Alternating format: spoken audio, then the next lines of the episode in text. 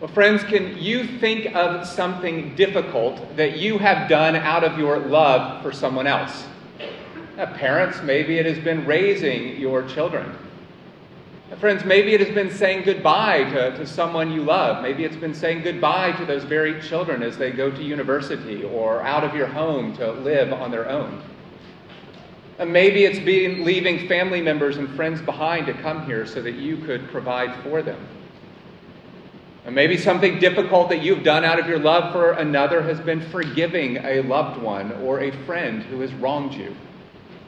Maybe it's been asking forgiveness of a loved one yourself. Or maybe out of your love, you have said a difficult word of correction to someone that you love because you wanted their good. Well, friends, a, a, Christian or biblical love for God and others should sometimes lead you to do difficult things. A biblical love should lead you to do things for the good of others and the glory of God, even when those things come at some personal cost to you. Saying goodbye, a speaking a difficult word, asking for forgiveness, or extending forgiveness to another. A biblical love is not defined by butterflies in your stomach or, or fairy tale romance. Uh, no, biblical love is to seek the good of others even when it comes at personal cost.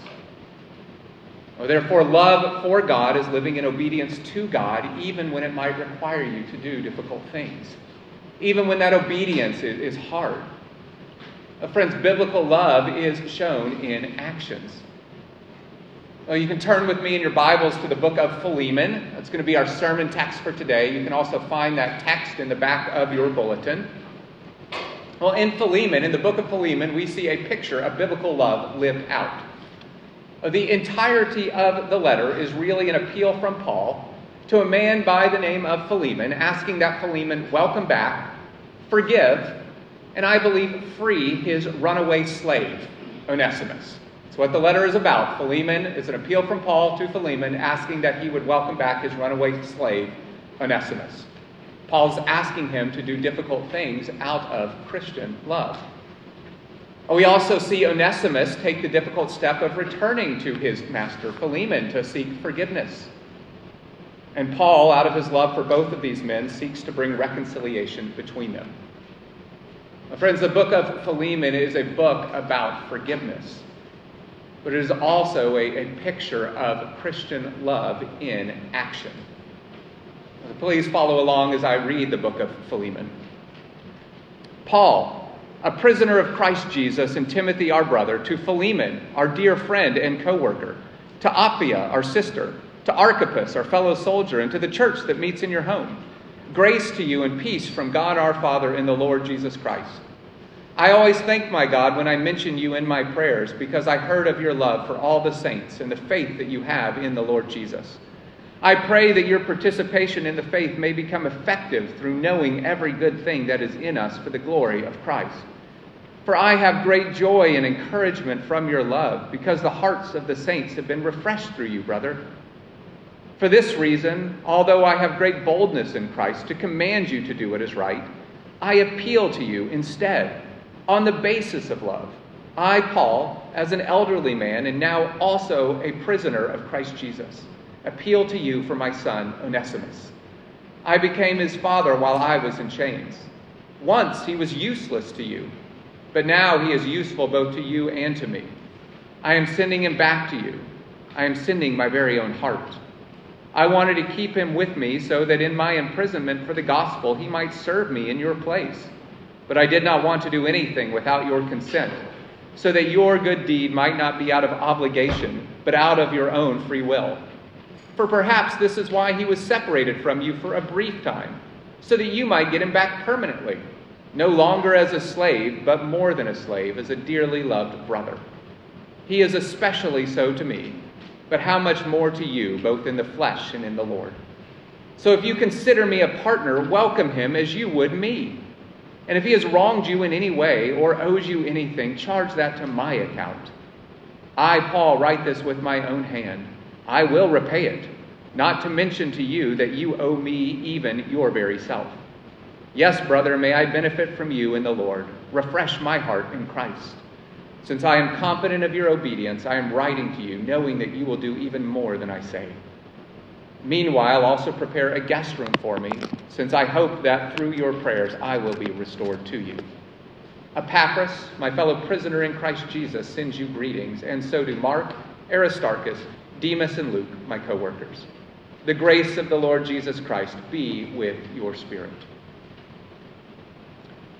Well, it was customary in the ancient world for the first, first person listed or the first person greeted in a letter to be the main recipient of that letter. So, though Paul greets two other people in the opening verses of Philemon, uh, Philemon was the main person to whom he was writing. That means that the reference to the church that meets in your home in verse 2 was likely talking about the church that met in the home of Philemon. That's a bit difficult to see in our English translations of the Bible.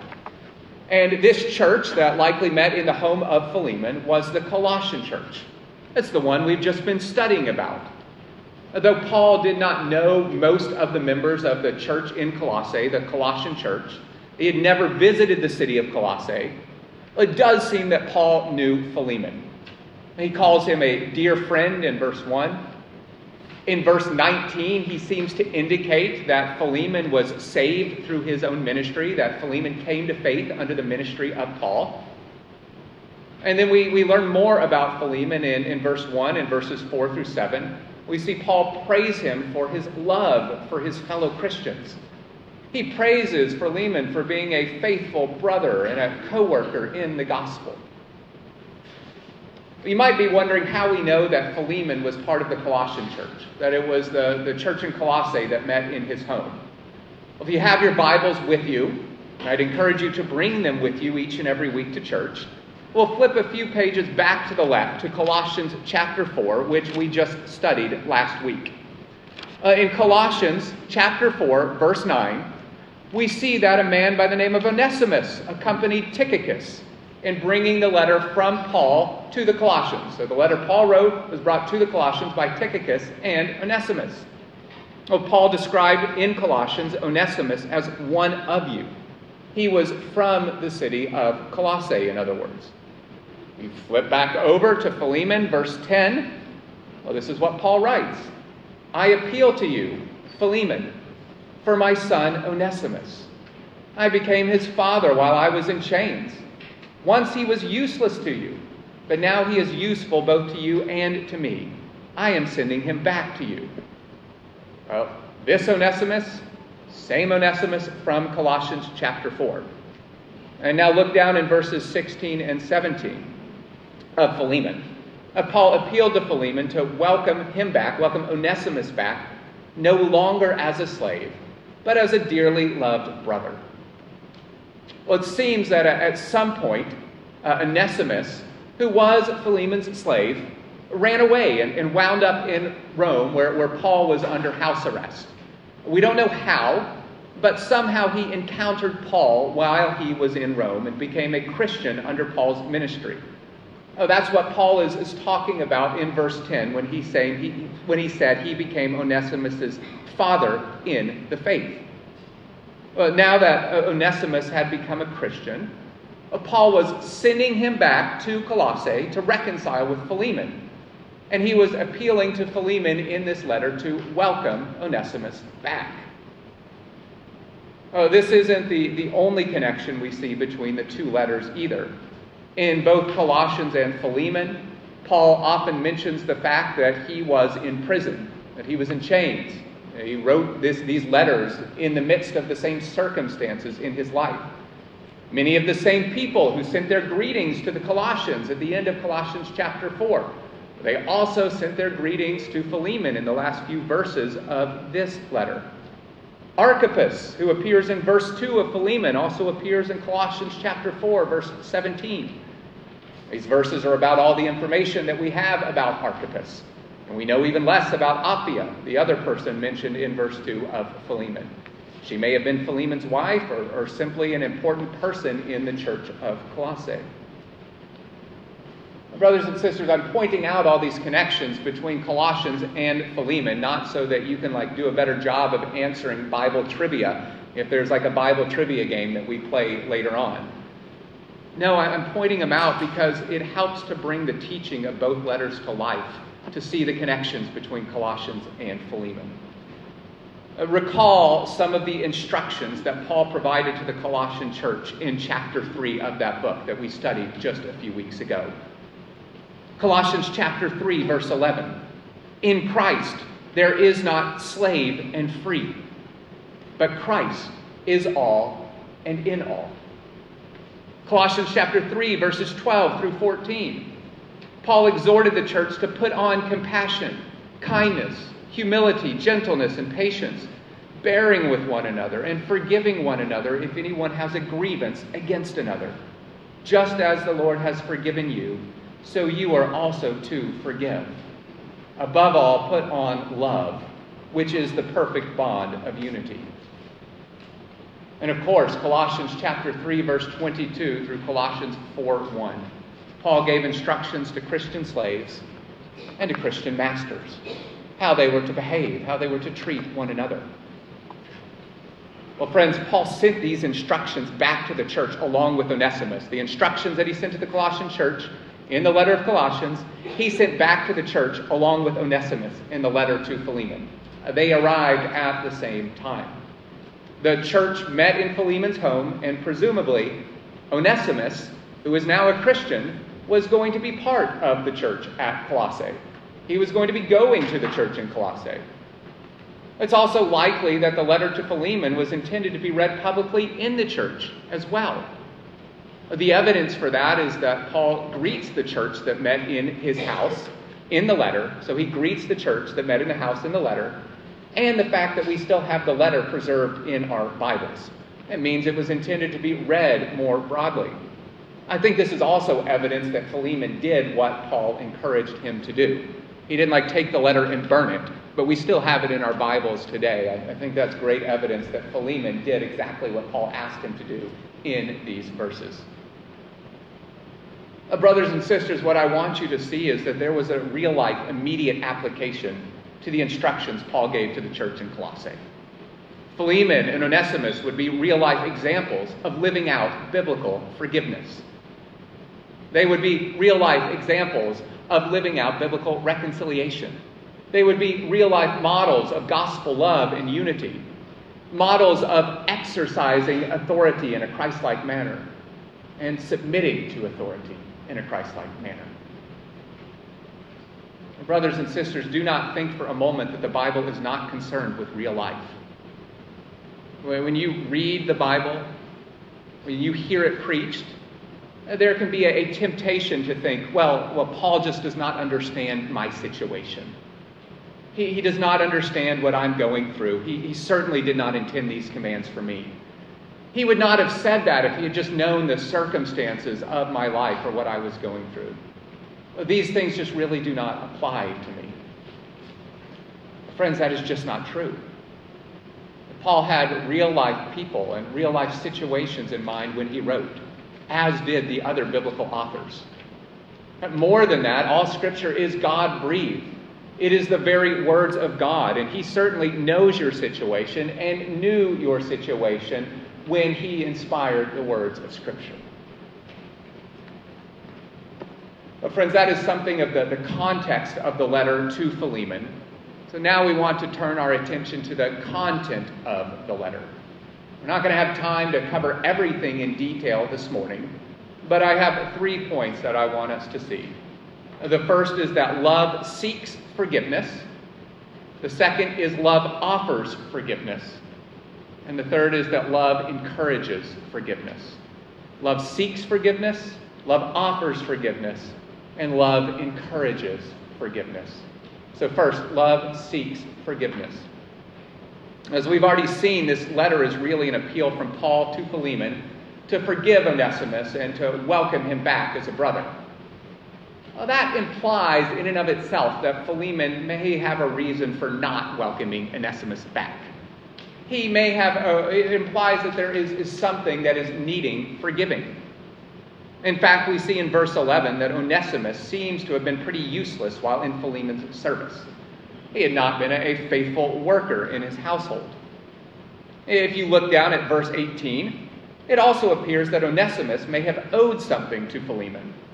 And perhaps he had just fled from a, an agreed on period of service to Philemon. You know, here in, in the UAE, employers often pay for visas, and if someone leaves their job early and without notice, those employers are out the cost of that visa. It could also be that Onesimus stole from Philemon, and this is the reason that he fled.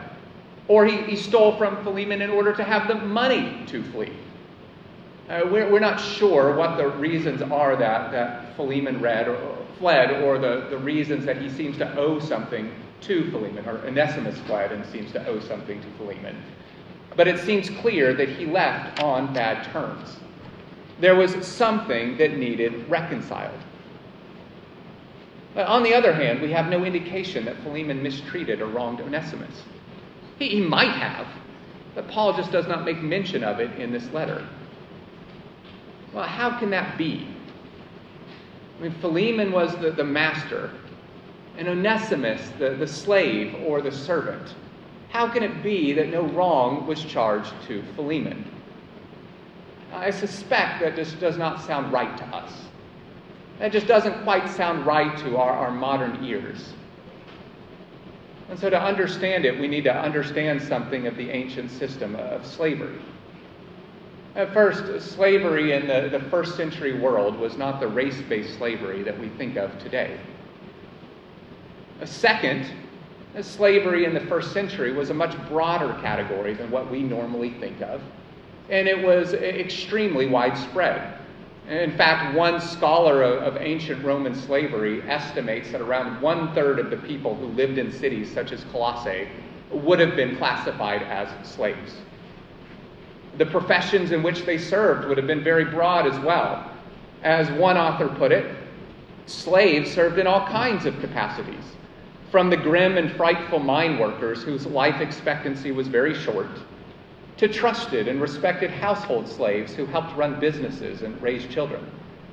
Others served as doctors and in teachers and in other professions. A third, slavery in the ancient world did not only refer, refer to forced servitude or involuntary slavery. Now, that certainly existed. There was prisoners of war and others who were forced into slavery. But slavery also included voluntary servitude, more like that of a, an indentured servant. In other words, people would voluntarily sell themselves into slavery for a period of time or offer their services, but it wasn't forever. Uh, think the biblical story of Jacob and Laban. Jacob agreed to, to serve Laban for seven years that he might marry Rachel. Well, people might do this in the first century to escape from poverty because it was basically the only way they had to feed themselves and their family.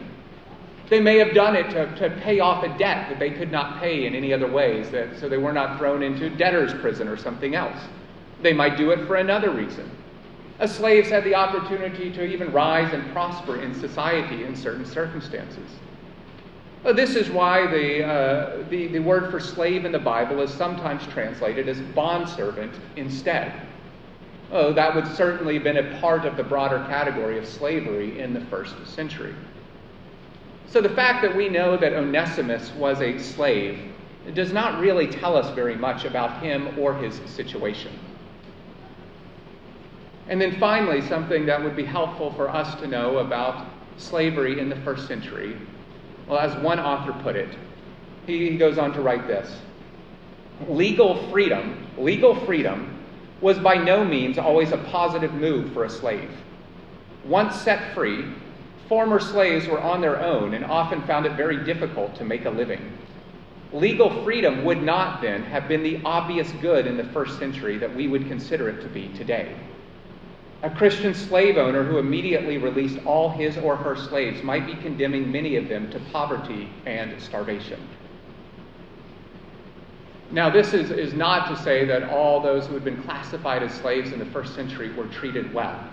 They most certainly were not. Some were abused and mistreated terribly.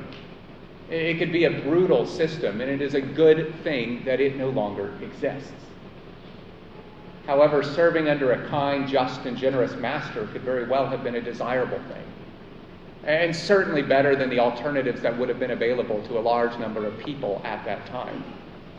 Uh, slavery was, was simply part of the fabric of life during the time of the early church, and so, as we saw in Colossians, the Bible gave instructions on how Christians should live under that system. But that is not to say that the Bible condoned or endorsed the system itself.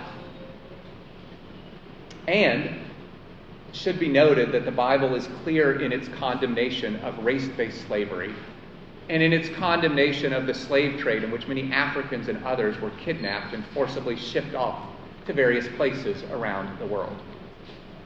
Friends, racism and race-based slavery is to reject the teaching of Genesis 1:27 that all people have been made in the image of God. It's to reject much more of the Bible than that, but at its core it's to reject the teaching of Genesis 1:27 that all people have been created in the image of God. That's why racism of any kind is evil. In addition, this is what God commanded in Exodus chapter 21, 16 to the people of Israel he, he commanded this Whoever steals a man and sells him, and anyone found in possession of him shall be put to death. Even in the, the Old Testament, both those who kidnapped and sold slaves and those who bought them were to be put to death. The, the transatlantic slave trade is clearly and, and severely condemned in the Bible. Uh, there's no biblical justification for it. Now, unfortunately, we know that many Christians and churches in the United States, England, and elsewhere were complicit in that system. Christians who owned slaves may have sought to treat their slaves well, but they were participating in an inherently evil system. Many did more than that and helped defend the system. Brothers and sisters, we need to be honest that that was a terrible, terrible sin does not mean that each and every person who owned a slave was not a Christian, though certainly many were not, even among those who claimed to be. It does not mean that we have to throw out everything Christian pastors or theologians have said if they did not also condemn slavery. But it does mean that we need to be brutally honest with their sin. It was horrifically wrong, and it has brought ongoing shame to the church, and it has brought ongoing shame to the name of Jesus Christ.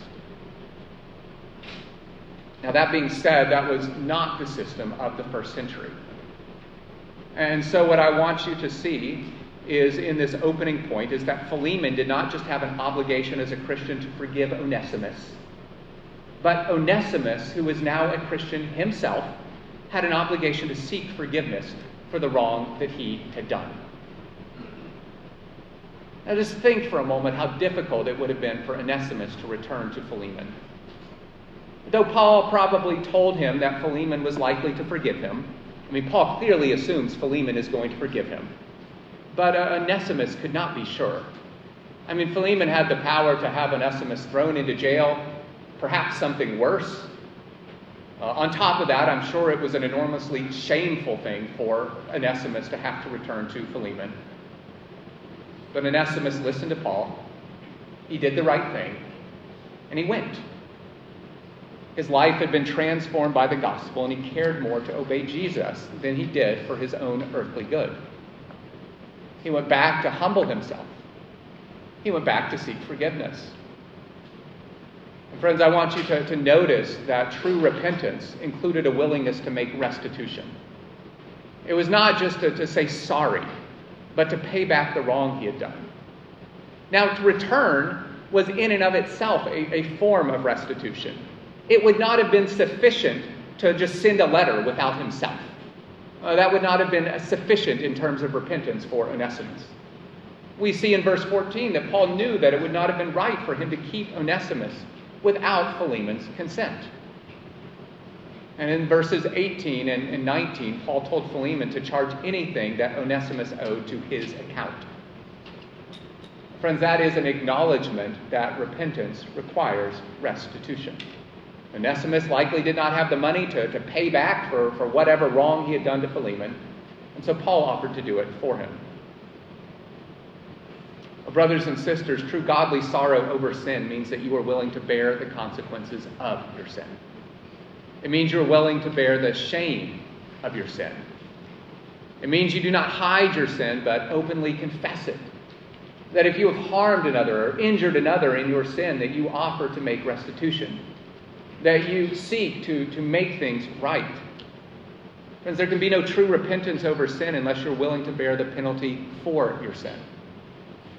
Uh, think of, of the biblical story of Zacchaeus, who was willing to pay back four times what he owed from those from whom he had stolen. He was willing to make restitution. Now, pretend, friends, pretend for a moment that you stole from your company and then became convicted by God that you were wrong and you needed to repent.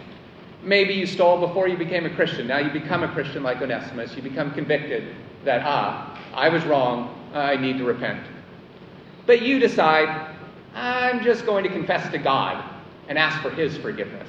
I'm not going to say anything to my boss or the company. One, I'd be ashamed to confess. I mean, that would be a really embarrassing and shameful thing to do.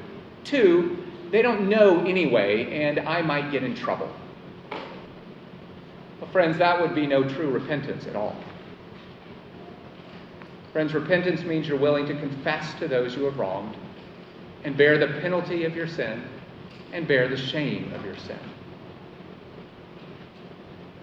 I also want you to see that in Paul's offer to pay the debt that Onesimus owed, we, we also see a wonderful picture of the gospel.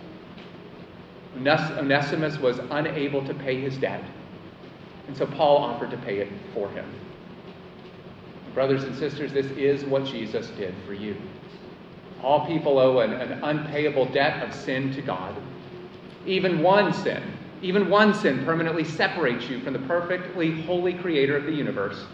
No amount of charity, no amount of prayer, no amount of fasting, no amount of good works can do anything to pay down your debt. Brothers and sisters, we are all deserving of God's judgment. What you needed was someone to bear your penalty. What you needed was somebody to take your shame. What you needed was somebody to pay your debt in your place. And that person could not just be any person, it had to be a perfect person one who had done no wrong and could therefore be the perfect sacrifice that God required. Friends, it had to be Jesus. When you turn to Jesus by repenting of your sins and placing your faith in Him, the debt you owe for your sin, the shame that you have over your sin, it does not just disappear, it gets transferred to Jesus. He absorbs it, He bears it in your place. And in return, you get his perfect righteousness, that you may be presented faultless, blameless, and holy before God without shame. Friends, that's what we just sang about a few minutes ago that glorious exchange. That we get his grace, we get his righteousness, he gets our sin. Friends, it's only Jesus who can make peace and bring reconciliation between you and God. And, and this is the good news of the gospel.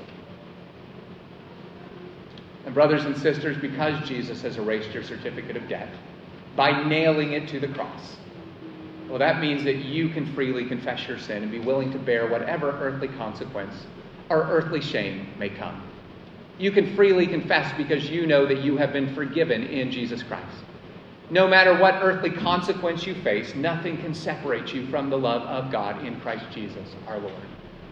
Friends, Jesus' forgiveness frees you to seek forgiveness from others. So, first, love seeks forgiveness. But second, love offers forgiveness.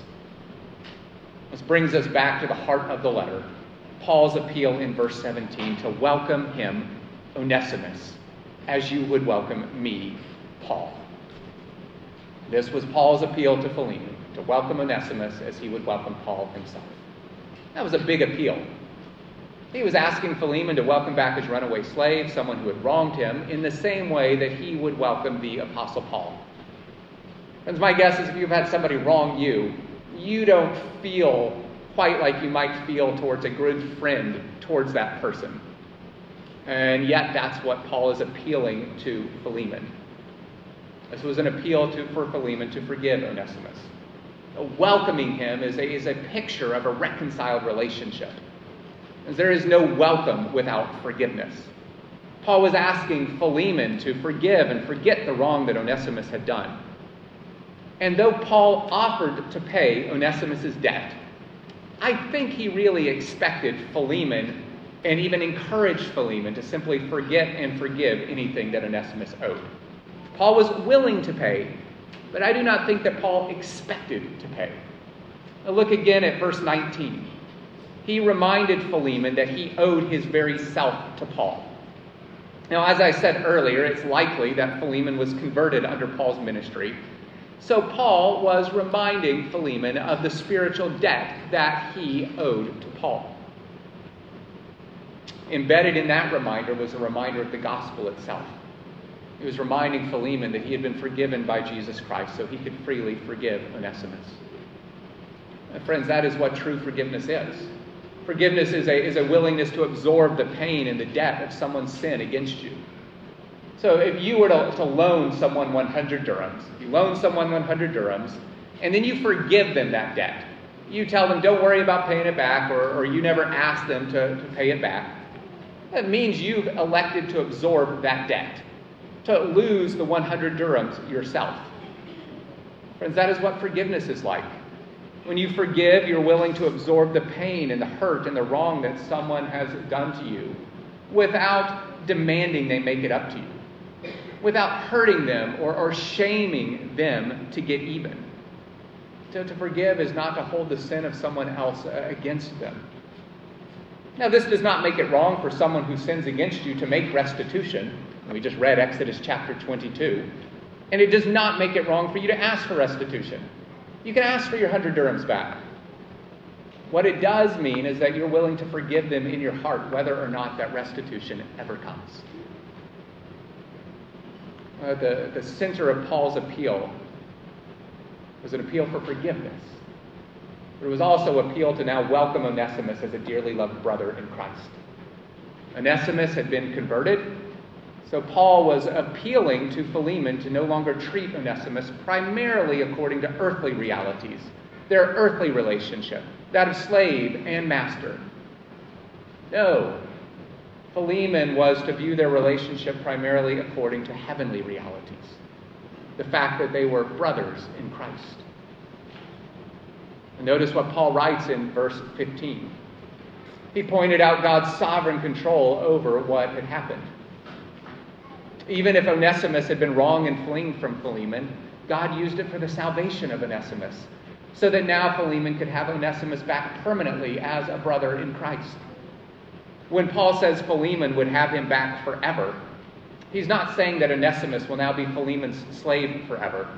Paul is, is speaking of heavenly realities and saying that they will now enjoy eternal fellowship with one another because they are now brothers in Christ that God has used this circumstance for the good of Onesimus, that he might be saved, and also for Philemon's good, because they have now been united as brothers in Christ Jesus.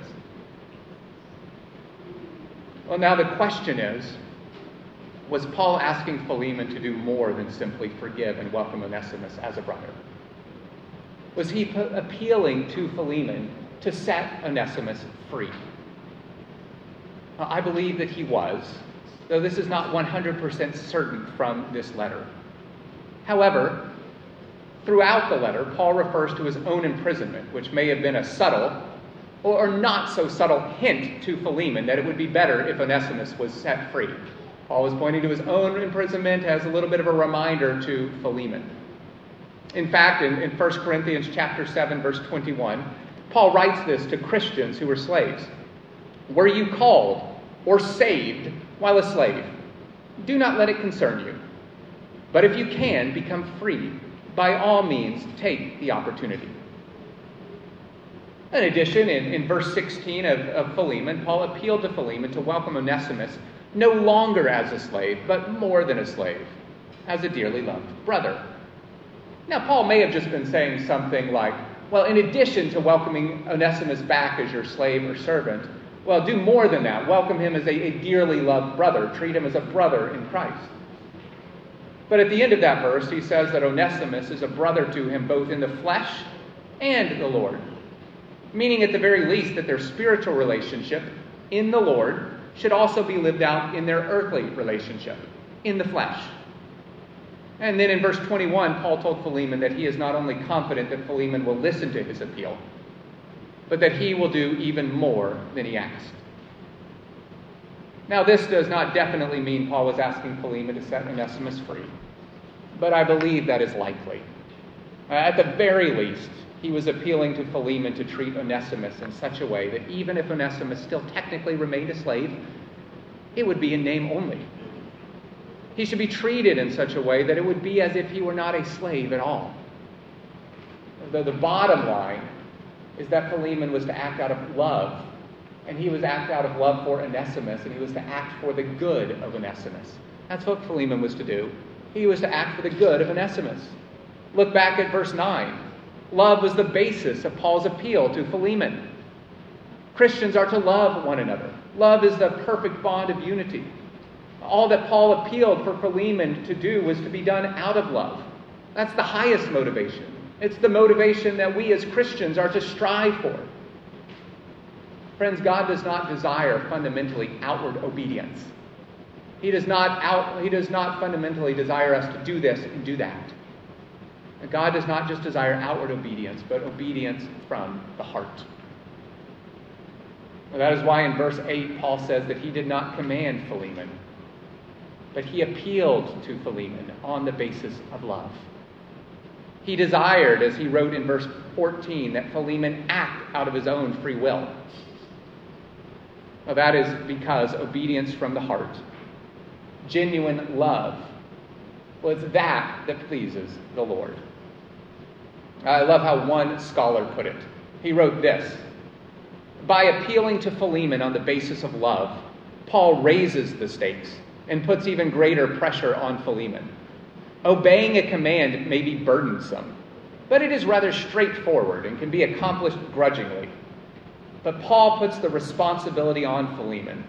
He is, in effect, testing the depths of Philemon's love and the extent of his understanding of Christian fellowship he must not only do what Paul wants him to do, he must do it for the right reasons.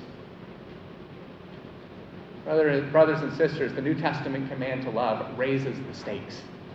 It sets the bar for our obedience to the Lord. Just take a moment and reflect on your own lives and, and act, ask that of your treatment of others, that in your relationships, if you are motivated by love for others, Maybe you're motivated by something else. I guarantee that we're not always motivated by love. It's a great question just to take into your personal life and your personal relationships. What is my motivation for the things that I'm doing?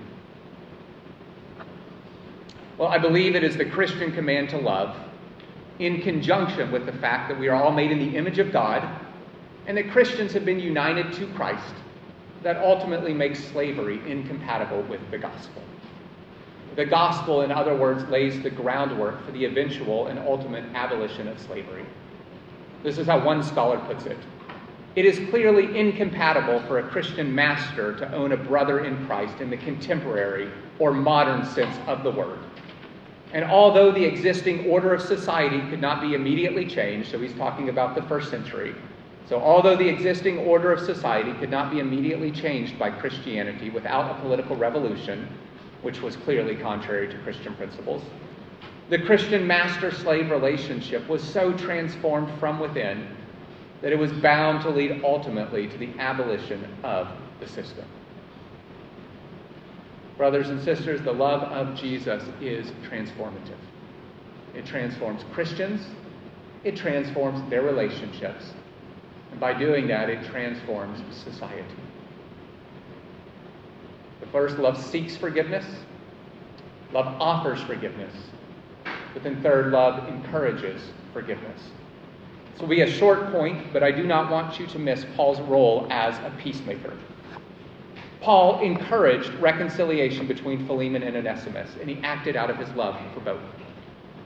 Paul clearly had a, a, deep love for Philemon. Just look at verses 1, 4, 7, 22. He had a deep love for Onesimus as well. In verse 12, Paul said that he was sending back my very own heart when he sent back Onesimus. In verse 13, we see that Onesimus had been serving Paul during his imprisonment. There seemed to be a bond that had developed between them. But Paul knew that the right thing to do was for Onesimus to be reconciled to Philemon. It would be wrong of him to keep Onesimus with him without Philemon's consent. So Paul did some hard things out of love as well. He sent back Onesimus. And he also took time to write a letter to Philemon to help facilitate the reconciliation between Philemon and Onesimus. He acted as a peacemaker. Brothers and sisters, that is the role that we have been given as well. Matthew 5 9, blessed are the peacemakers, for they will be called sons of God. And friends, I think we have something to learn from the, the way that Paul pursued peace between Philemon and Onesimus. He was an apostle. He could have commanded Philemon to do what he was supposed to do, as we see in verse 8. He had that authority. But he did not use his authority in that way. He sought to, to gently encourage, he sought to gently persuade. He wanted Philemon to act out of Christian love, not just, not just duty. Friends, that should be our, our own goal when offering a word of encouragement or correction.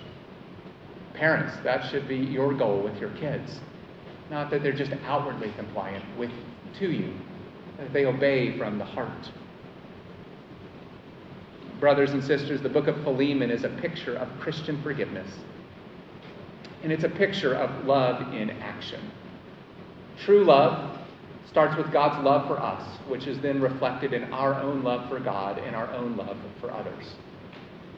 Biblical love is to seek the good of others, even when it comes at some personal cost to you. Biblical love should lead you to do hard things. Things that you would not, things that you would not do on your own apart from God being at work in you. It leads you to, to do hard things for the glory of God and the good of others. This is what we see in the life of Onesimus, Philemon, and Paul.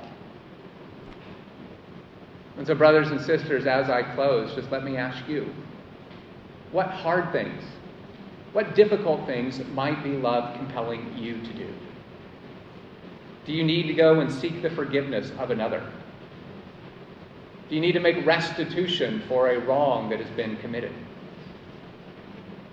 Friends, do you need to offer forgiveness to someone? Is there someone that you are bitter towards that you need to forgive in your heart, even if they have never asked for your forgiveness? Is there a pain or a debt that you need to, to work to absorb? Friends, as God puts you in the place to act as a peacemaker with others, how might you encourage and seek to build the unity of the church? Brothers and sisters, biblical love is not easy it comes at personal cost. As 1 John 4:19 says, we can love because he first loved us. We can love because Christ died for us. Let's pray.